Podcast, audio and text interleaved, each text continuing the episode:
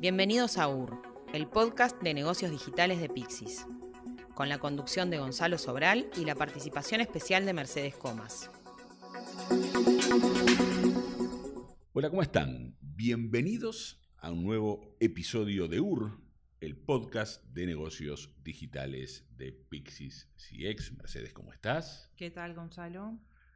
Todo muy bien. Hoy vamos a hablarles del Composable Commerce. Para eso nos va a acompañar Leandro Bertolami. Leandro es ingeniero, es arquitecto de soluciones de negocios digitales aquí en Pixis y además uno de los directores del área de Pixis eh. Nos va a contar muchas cosas que tienen que ver con su experiencia y con lo que está pasando en el mundo con el Composable Commerce, que tiene pinta de ser una tendencia que viene para instalarse. Mercedes en un rato también les va a estar haciendo un análisis económico sobre un perfil del mundo de la economía digital. Y para comenzar, permítame compartir con ustedes una noticia de estas que tienen que ver con cómo las plataformas se van moviendo hacia el mundo de los negocios digitales, si es que esto per se no es su núcleo de arranque. En este caso tiene que ver con TikTok y con ByteDance, su empresa matriz para muchos el mayor unicornio del mundo. ¿Por qué? Porque está buscando convertirse en una competencia directa de AliExpress y para eso hizo un acuerdo con eh, distintos proveedores. La compañía está planeando lanzar de aquí a unas semanas nada más un nuevo marketplace internacional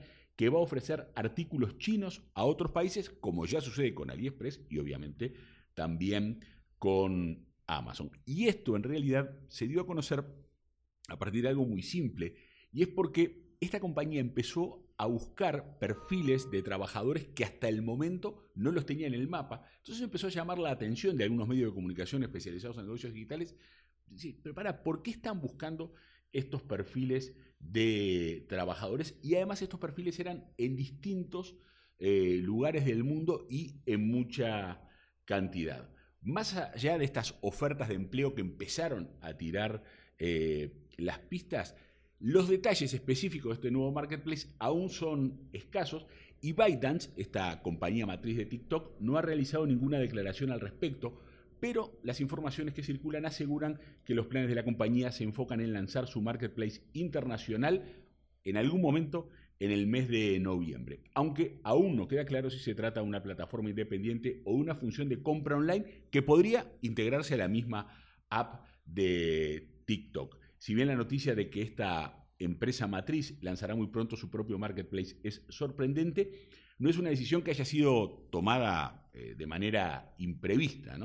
Eh, TikTok ha ido incorporando poco a poco varias funciones de compra en su misma aplicación, como TikTok Shopping, Product Links y Live Streaming, a lo que suma su alianza con Shopify, con el que los vendedores pueden lanzar campañas en la app de microvideos, además de que a principios de año la red social había lanzado su servicio de pagos Pace para la versión china de TikTok. Así que movimientos estos que siguen sucediendo prácticamente semana a semana de las grandes plataformas moviéndose sobre el e-commerce. Recuerden, además, esto ya no tiene que ver con TikTok, sino con el global, de que nos pueden seguir tanto a UR como a Pixis CX o a Pixis a través de las distintas plataformas de redes sociales, fundamentalmente Twitter, LinkedIn. Allí estamos presentes. Obviamente, eh, UR lo pueden seguir en Spotify todas las veces que así lo precisen y pueden escuchar los capítulos anteriores donde hay mucha cosa interesante a través de entrevistas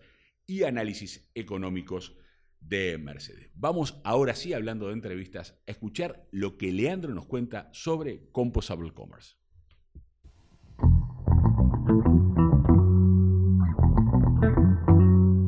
Entrevista con Leandro Bertolani.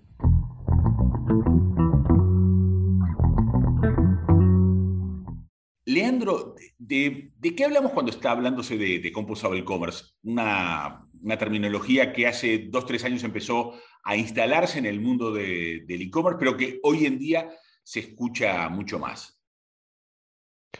Bien, sí, eh, Gonzalo. Composable es un término que acuñó Garner, creo que algo así en el 2020, y la, principal idea, objetivo o tendencia que ellos están viendo en lo que es e-commerce es que muchas empresas estaban pasando de lo que era eh, los vendors eh, únicos que le solucionaban todo el sistema de e-commerce hacia una tendencia más modularizada donde yo puedo elegir o cada área de mi empresa puede este, seleccionar la mejor em, opción o vendor para su problema área de la empresa de e-commerce puede ser bueno, desde lo que es eh, modelización de promociones, de contenido, de información de producto, eh, bueno, de analítica.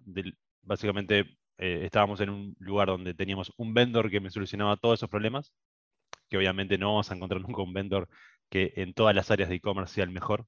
Eso es una de, de las grandes tendencias que hay y las empresas empezaban a buscar, ¿no? Bueno, algunas construían su propio sistema, decía, bueno, esta parte del e-commerce, del vendor, no me está eh, cumpliendo mis expectativas o hacia dónde va mi negocio y necesito salir a buscar otra forma de hacerlo.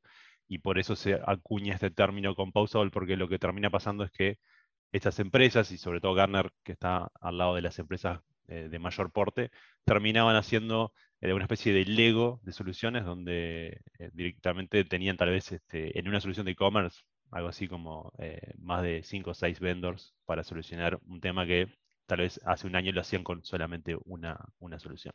Bien, Leandro, y, en ese panorama, ¿no? justo iba a eso, ¿no? Esto parece, parece un Lego, lo que estás hablando parece un Lego. Eh, como cualquier movimiento de estos, tiene un montón de ventajas evidentes y algunas interrogantes para adelante. ¿Cuáles son las dos? ¿Cuáles son las ventajas y cuáles son las interrogantes que dispara?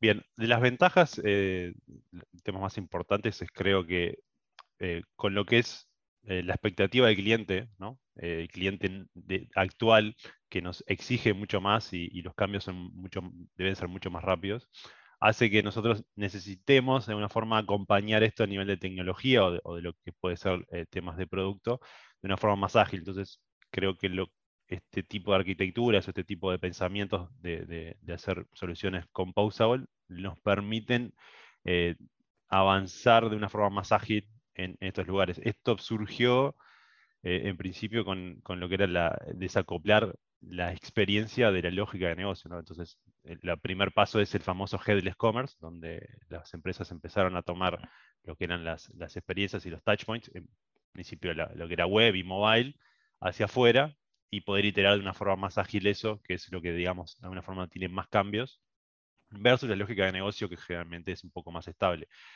Entonces, con la gran ventaja que yo le, veo es, bueno, eh, la capacidad de no tener ese vendor locked in, ¿no? No estoy atado a un, a un vendor donde eh, si el vendor decide sacar una versión cada un año, no voy a tener otra que esperar que saquen las nuevas versiones, sino que yo puedo decir, ok, si me está doliendo la generación de contenido, puedo irme para un vendor tal vez que esté dedicado 100% a eso, donde su eh, presupuesto de I más D está dedicado solamente a lo que es contenido, me va a traer versiones mucho más eh, eh, cercanas en el tiempo y seguramente esté pensando en soluciones mejores porque su foco es 100% de esa parte del negocio, de esa vertical. Esa es una de las grandes ventajas creo que, que trae con Pausable, esa habilidad de lo que es interrogantes, obviamente es que lo que es a nivel de negocio tengo que trabajar con todos estos vendors, ¿no? No solamente uno, sino que empiezo a tener más contratos, este, seguramente no creo que sea más barato, eh, sino que puede ser a nivel de costos un poco más caro. Em, y, obviamente está también a nivel que siempre va mejorando, ¿no? Pero a nivel tecnológico la integración eh, es un poco más compleja de tener una caja donde me soluciona todo a tener muchas cajitas donde tengo que comunicarme entre ellas para terminar de hacer una solución final. Eh, entonces, generalmente incluso Garner eh, en, su, en, su, informe de Composable Commerce siempre dice que, bueno, que esta solución es para empresas de un nivel de madurez digital alto. Que bueno, después declaran que ese tiene este, ese nivel, también ellos te lo pueden llegar a medir, pero siempre igual Garner habla de soluciones 100% Legos, ¿no? donde todas las partes son intercambiables, que es algo que, creo que va a un extremo del Composable, siendo que igual hay muchos pasos antes que se pueden dar que son muy interesantes. Justo eso te, iba a preguntar, Leandro, ¿qué, tipo de empresas era la que mejor se, adaptaba a, este concepto? Si estamos hablando de, empresas que son nuevas, nuevas entrantes, eh, hay empresas todavía muy grandes en el mundo que son nuevas entrantes al mundo del comercio electrónico, fundamentalmente al mundo del comercio electrónico B2B o era para empresas ya establecidas con, un recorrido, digamos que una serie de golpes de haber usado una sola caja durante un montón de tiempo y que entienden en esto, con buenos equipos internos este, de tecnología, una, una oportunidad de pegar el salto para adelante. Bien, a ver, em, si vamos a las definiciones generales y lo que podemos encontrar de, los informes de Composol, siempre tiende a ser para estas grandes empresas donde seguramente ya tengan un commerce y quieren empezar a evolucionar. Como bien tú dices, ya tuvieron algunos dolores, eh, probaron con estas este, soluciones más eh, únicas, un único vendor, llegaron a algunos límites, tal vez comenzaron a hacer customizaciones y en algún momento, bueno, este, e-, empezaron a pensar en salir de ese, de ese locked in y empezar a, usar otras soluciones adentro de su ecosistema. Eso por un lado, o sea que ahí es donde uno tendría que empezar a pensar, bueno, sí, son empresas grandes, tecnológicamente este, están muy maduras, pero yo creo que hay un camino para llegar a eso entre medio y, ha avanzado tanto lo que es eh, el nivel de lo que puede ser competencia y cantidad de productos que tienes ahora, porque a nivel de tecnología se ha dado una, forma eh, que es increíble donde cualquier, eh, desde persona a empresa pequeña, te puede competir con las grandes porque lo que es todo el tema del, cloud ha crecido tanto y es tan accesible que hay mucho producto que la verdad que es muy bueno, hace buena competencia y puede escalar y, bueno, y hace que pueda meterse en mercados que antes tal vez no podía. Entonces, para ese lado yo veo también empresas que están en la mitad, donde eh, tal vez no tienen mucho tiempo de e-commerce, pero hay algo en la plataforma tal vez que usan que les está haciendo, les está, apretando el zapato. Entonces ahí pueden empezar a hacer algunos de estos cambios, decir, bueno, eh, ¿qué parte de esta plataforma no me está permitiendo crecer a mi negocio?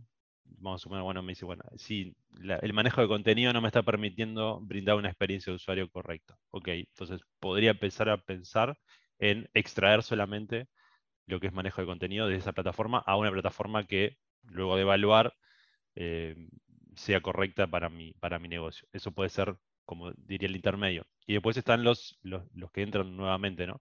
Lo que entra nuevamente eh, tiene la ventaja de poder elegir entre muchas más plataformas que tal vez hace tres o cuatro años de, lo que es e-commerce. Y hay una tendencia donde yo creo que ahí puede entrar lo que es Composable, incluso obliga un poco a hacerlo, que son plataformas de e-commerce muy centradas en resolver el problema de e-commerce básico, que es eh, tener productos, eh, agregar carritos, eh, poder buscarlos y hacer un checkout y no mucho más que eso. Entonces, son plataformas muy ágiles, eh, orientadas a APIs, o sea que están preparadas para conectarse con el mundo, ya sea con, este, otros, otras tiendas storefront, como hablamos de headless, hasta conectarse con otras herramientas.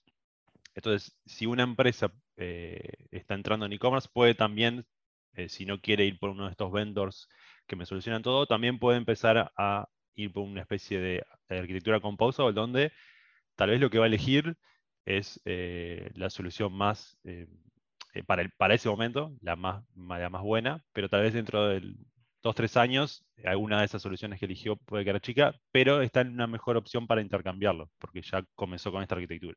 Entonces hay muchas, muchas opciones en ese mundo. Entonces, te diría que cualquiera de las empresas puede optar por Composable. Eh, entonces, para resumir, es si estoy entrando, puedo comenzar con algunos este, players bastante más pequeños que me permiten hacer este tipo de arquitectura de una forma muy simple, no tengo que hacer eh, refactorear todo mi sistema para hacerlo. El del medio que está dudando en algunas cosas puede, puede hacerlo eh, eligiendo específicamente por dónde quiere empezar y, y sea algo iterativo. Y digamos, la empresa con, con, con muchas madurez digitales, digamos, donde ahí más se recomendaría este, porque obviamente hasta va a tener muchos más recursos para, hacerlo y, para elegir las mejores herramientas y mejores de esos bloques del Lego. Bien, y Leandro, ¿qué, sucede con, por lo menos los, dos grandes mundos del comercio electrónico? ¿no? tenemos el B2B y el B2C, hoy en día ya tenemos el B2, B2C, el B2D, el D2C y un montón más. Pero ¿qué, pasa con, los dos grandes mundos, ¿no? los que llevan arriba del 90%, entre el B2B y el B2C? El Composable Commerce eh, es indistinto para el que apuntes, es mejor B2C eh, que B2B.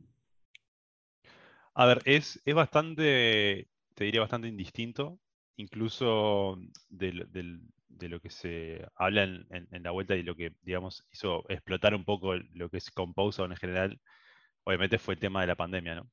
Y una de las, de las medidas que te dicen ahí en general de la pandemia es que, bueno, cuántos, muchas, eh, muchos B2B tuvieron que salir a vender porque se quedaron sin intermedia, ¿no? Entonces salieron a hacer el direct to consumer. Entonces, hubo mucho tema donde en, el B2B esto está sonando mucho, eh, y yo creo que a nivel general, eh, si bien lo que puede pasar, por ejemplo, experiencias nuestras con B2B, donde a veces este, los sitios son un poco más, este, no tan orientados a la experiencia y, en, su momento eran un poco más, por así decirlo, toscos comparado con, B2C, ahora pasan a tener un rol distinto donde sí se, también se, está tomando en cuenta la experiencia, por más que sea un B2B, la experiencia usuario es importante, entonces ahí empiezan a tener, ok, el dolor de lo que podría ser el manejador de contenidos que no tenía antes, ahora sí lo necesito, entonces empiezo a, tener esos temas de, donde me aprieta el zapato, entonces, ah, bueno, entonces el B2B no era tan importante, pero ahora sí, y empiezo a, pensar en soluciones más composable, y, y hay incluso eh, para darte una idea de, lo que es el mercado, hay muchos productos de verticales dentro de lo que es hasta de promociones, que solamente me solucionan promociones, muy dedicados también a, verticales B2B dentro del landscape, digamos, del Composer. Entonces, yo creo que en, realidad es bastante indistinto y va a depender mucho de lo que es este el requerimiento de, cada negocio, pero cada vez más se ve eh, más influenciado el B2B para, para también adaptarse y poder utilizar estas opciones. Y la pregunta que, es típica para, poder cerrar esto, Leandro, eh, vos por lo que planteas, el composable nada, es una tendencia que comienza a firmarse.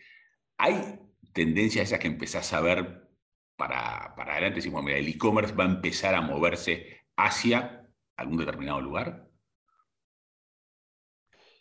Buena pregunta. Em, a ver, yo creo que em, estamos en un momento ahora de un poco de bisagra, digamos, entre lo que es eh, soluciones de estas eh, de los grandes vendors, donde yo tenía todo, eh, todo, todo, posible para, para customizar y me, dejaba hacer lo que quisiera. Y, por otro lado tenemos soluciones un poco más de alquiler, ¿no? Software as a service. Yo creo que estamos ahora en un momento de bisagra donde estamos pasando mucho a lo que es este tema de, de, de alquiler, ¿no? O sea, nos estamos yendo con el tema de Composable Software as a Service. Em, y lo que me parece es que va a haber mucho más eh, competencia en ese nivel de servicios y, empresas y incluso este, no solo las empresas de e-commerce, sino empresas que brindamos servicios como nosotros, tenemos que adaptarnos e ir más por el lado de hacer soluciones donde, eh, por más que digamos, bueno, el, Lego se puede hacer de cualquier forma, soluciones prearmadas ¿no?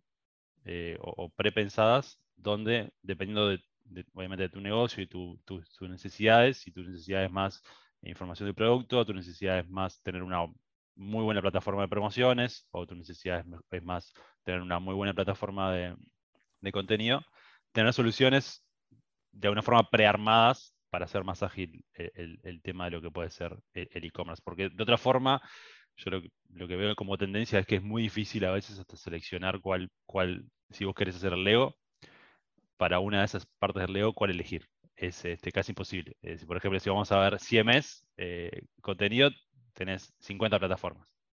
Entonces, eh, creo que en, definitiva lo que la tendencia va a ser, por lo menos a, nivel de servicios y empresas, es brindar soluciones eh, con pausa sí, pero ya prearmadas dependiendo de tus necesidades o tal vez hasta de verticales específicas, donde, bueno, armo como un acelerador usando diferentes este, estas tendencias, pero ya este, un paquetito un poco cerrado para ser más ágiles. Eso es lo que me parece que, va a ser un poco de tendencia a nivel de lo que ser servicio e e-commerce. Bueno, Leandro, muchísimas gracias por este paseo por el Composable Commerce y las tendencias de lo que se viene. Gracias a vos, Gonzalo. Análisis.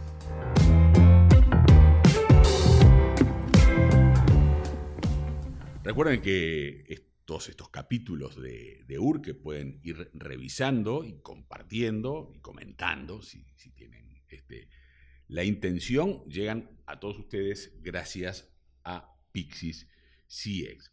Hablemos, Mercedes, de economía. Hablemos de economía a partir del cliente y hablemos del cliente del futuro, el gran desvelo de casi todas las compañías. Porque cada vez más las empresas invierten en empresas y tecnología para comprender en profundidad a los clientes y obtener las ventajas de una experiencia superior de usuario, de, de eso que se llama Customer Experience.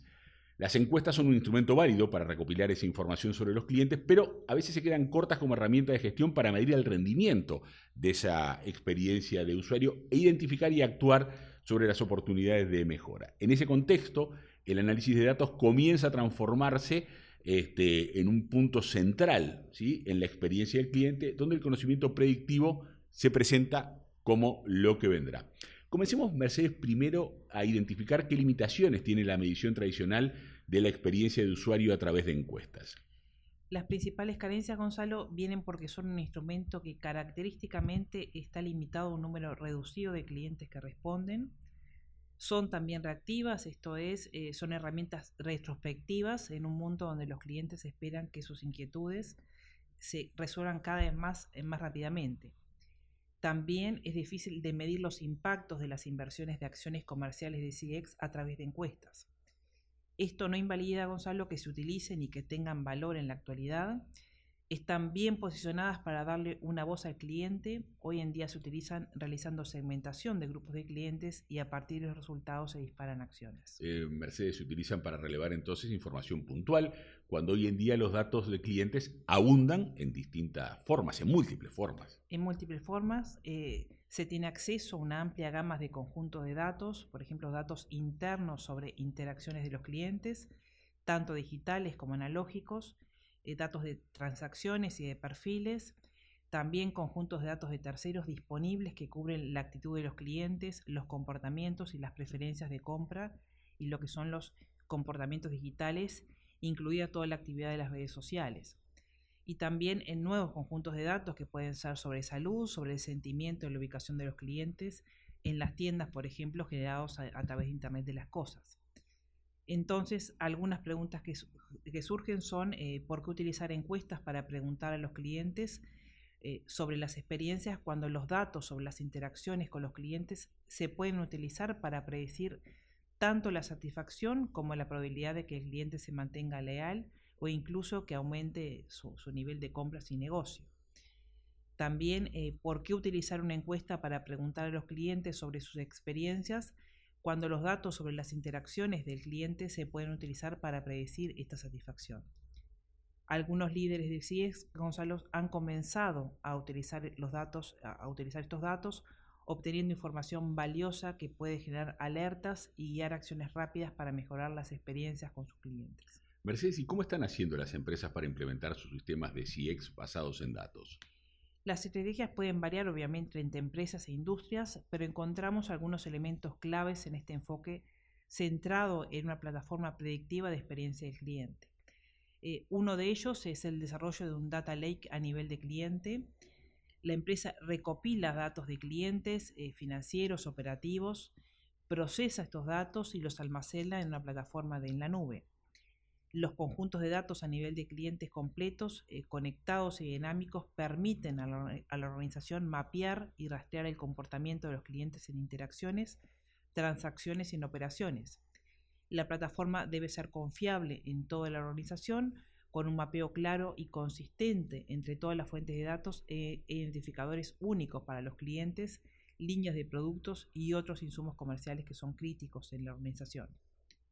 Eh, entonces decíamos Data Lake a nivel de cliente. Otro de los elementos claves de una plataforma predictiva de CX son las puntuaciones de los clientes predictivas. Se puede desarrollar un análisis utilizando algoritmos de aprendizaje automático para comprender y para realizar un seguimiento de lo que influye en la satisfacción del cliente y en el rendimiento comercial, y también para detectar elementos específicos en los recorridos del cliente. Los algoritmos generan puntuaciones predictivas para cada cliente en función de las características del recorrido en este proceso, en su proceso de compra. Estos puntajes, Gonzalo, permiten a la empresa predecir la satisfacción del cliente individual y valorar los resultados como los ingresos, la lealtad y el costo del servicio. En términos más generales, permiten evaluar el retorno sobre las inversiones de CX y vincular directamente las iniciativas que se tengan con los resultados comerciales. Entonces tenemos data lake a nivel de cliente, ¿sí? Puntuaciones predictivas. Esos dos son elementos claves para el desarrollo de sistemas de CX basados en datos, Mercedes. Sí, y también los motores de conocimiento y de acción están dentro de los elementos claves. La información, los conocimientos y las sugerencias se comparten con un amplio conjunto de empleados de la compañía y herramientas a través de capas de interfaz de programación de aplicaciones. Por ejemplo, se pueden recibir alertas y notificaciones sobre las acciones que deben realizar para personalizar las experiencias de los clientes y mejorar los resultados de CX. La plataforma predictiva ofrece información oportuna y estimula lo que son las acciones rápidas. Ahí, Mercedes, nos hablaste y nos contaste mucho y nos entusiasmaste con las posibilidades que esto tiene. Ahora, ¿qué elementos tiene que tener en cuenta una empresa que quiere iniciarse en el proceso de transformar los datos en información y de ahí en acción para mejorar su experiencia de cliente? Hay un primer elemento eh, que es cambiar la mentalidad el rol eh, del líder de CX está evolucionando, lo que implica que los ejecutivos deberían reposicionarse dentro de lo que son sus organizaciones. Muchas veces asocia al equipo de CX con el de marketing, no con el de la tecnología. Esto va a cambiar a medida que las empresas, más empresas adopten el análisis predictivo y depende de los líderes de CX ayudar a fomentar el cambio de percepción. El equipo de Customer Experiences también debe definir la dirección y la estrategia, pero será clave garantizar la aceptación y el entusiasmo entre las partes interesadas para escalar en lo que sea el impacto. En el mismo sentido, va otro requisito recomendable para el cambio de estrategia y es eliminar los hilos de las empresas con la creación de equipos multifuncionales. Las funciones de CX muchas veces caen en la trampa de crear sus propios hilos dentro de una empresa pero para comenzar la transición, los líderes de CX deberían integrarse mejor con el resto de la organización. Los propietarios de los datos inevitablemente abarcarán las funciones de operaciones, de marketing, de finanzas y de tecnología, por lo que la convocatoria entre los líderes seniors será vital para garantizar un acceso y una gestión a los datos que, que sea eficiente. También, indudablemente, hay que incluir a los científicos de datos para desarrollar los algoritmos. Mercedes, cambios de mentalidad equipos multifuncionales que garanticen acceso a los datos. Esas son buenas prácticas, entonces, para una estrategia de CX basada en datos. Sí, la mayoría de las organizaciones se enfrentan desafíos con la calidad y disponibilidad de los datos. Por eso lo recomendable es comenzar con un conjunto de datos limitado e irlos mejorando en precisión y enriqueciéndolos los equipos podrían crear una taxonomía detallada del viaje del cliente que incluya todos los posibles impulsores de satisfacción para su base de clientes. Esta taxonomía, Gonzalo, se puede utilizar para la generación de hipótesis, lo que conduce a nuevos atributos medibles para su inclusión en el modelo predictivo. Con el tiempo, comprendiendo que las características son importantes en el modelo de, aprendizaje automático y comparándolas con las hipótesis del equipo, esto puede ayudar a las organizaciones a reconocer dónde los datos pueden ser inexactos o incompletos y adaptar su estrategia de adquisición de información. A medida que el algoritmo de aprendizaje automático ingiera más información y genere sus propios conocimientos, los conjuntos de datos se volverán más sólidos. En última instancia, las empresas pueden buscar integrar datos de fuentes a lo largo del recorrido del cliente incluido lo que son chats, llamadas, correos electrónicos, redes sociales, aplicaciones y dispositivos de IoT. Eh, Mercedes, esto es un proceso gradual de mejora de la información. Es un proceso que indudablemente lleva tiempo para desarrollar y por esto también es una buena práctica para las empresas que se embarquen en esta área, centrarse primero en lo que son casos de uso que pueden generar valor rápido. Eh, los sistemas predictivos basados en datos ofrecen a las organizaciones de CX una oportunidad única para vincular las estrategias con un valor comercial tangible. Como marco simple, las organizaciones pueden revisar las principales fuentes de oportunidad, los puntos débiles en los recorridos de los clientes existentes y pensar cómo un sistema predictivo podría crear nuevas soluciones o mejorar las soluciones existentes que pueden tener impactos directos en la lealtad, en la lealtad, perdón, en el costo del servicio o en comportamientos de cross y upselling. En suma, Gonzalo, el futuro del rendimiento superior de la experiencia del cliente se está moviendo hacia sistemas predictivos basados en datos y las ventajas competitivas están reservadas para las empresas que pueden comprender mejor lo que sus clientes quieren y necesitan. Bien, muchas líneas ahí como para trabajar, pensar y repensar. Y en todo caso también poder escuchar nuevamente tu columna, Mercedes. ¿Nos vamos despidiendo? Nos reencontramos en la próxima. Un gusto. Que pasen bien.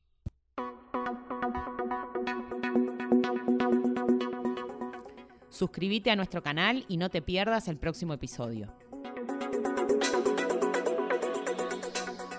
Te invitamos a seguirnos en redes sociales, en Twitter y LinkedIn. Búscanos como PixieCX.